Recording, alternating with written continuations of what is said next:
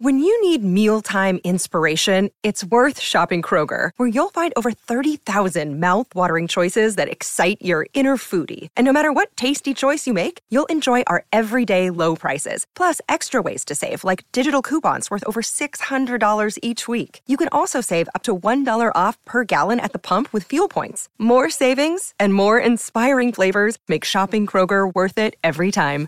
Kroger, fresh for everyone. Fuel restrictions apply. You're listening to Izzy and Kempy for breakfast on SENZ.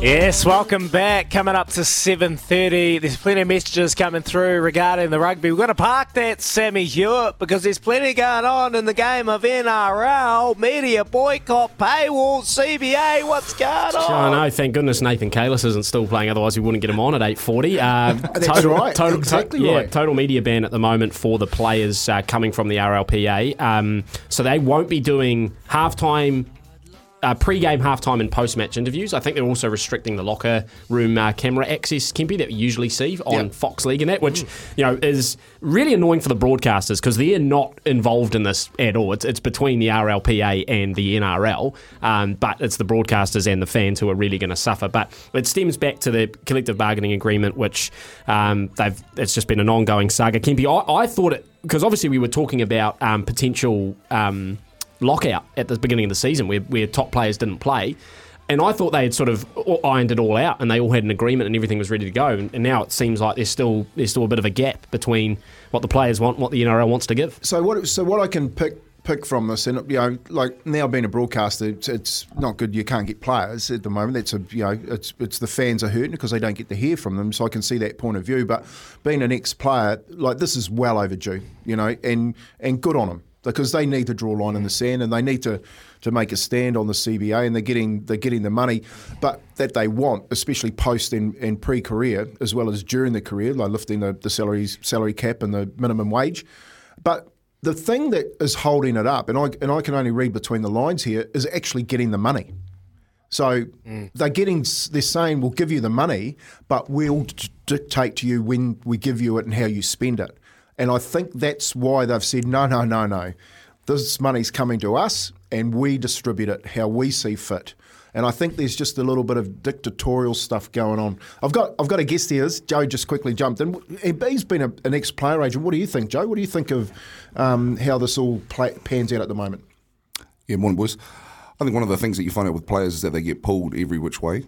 And then when you sign a contract, and Iz will tell you when the ABs commit to their player association, they get X amount of days told for sponsors, and then they get X amount of days told for promotion.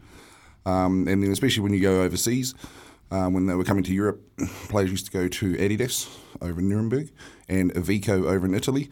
Um, and they'd all get told at the end of the tour they get A, B, C, D games and X amount of days where they have to be places. And a lot of players are tired, a lot of players are at the limit, and then they can take injured players to those events. But players are always getting asked, and Iz will tell you, and you know, Kempy, players are always getting asked, oh, can you do a dinner? Can you do a charity? Can you do this? Can you do this? And it adds up. Yeah. So when you're not getting paid for it, and it, but it's in your contract at a start, you agree it because that's what you're signing. But when you're not getting the money and you're limited on what you can earn, it affects your livelihood. Because in the end, it's a job. Yeah, and that's the that's the whole point of the CBA is the is the is the money, the time, and the commodity, which is the player, and they want control of it.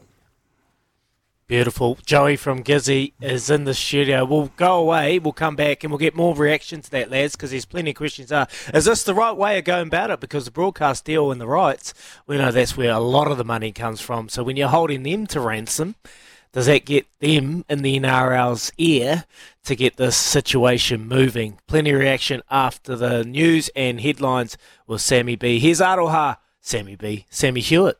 Here's Aroha with the news for Kubota. Together we're shaping and building New Zealand.